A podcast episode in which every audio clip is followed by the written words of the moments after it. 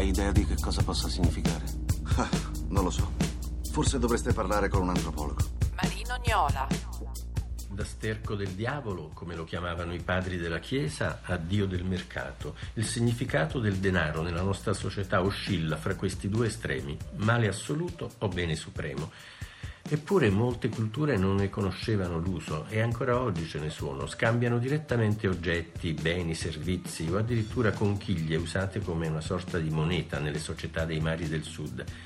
E anche da noi adesso rispuntano forme arcaiche, baratto, dodes, prestito di tempo, di servizi, di cibo, perfino comunità che scambiano lievito madre.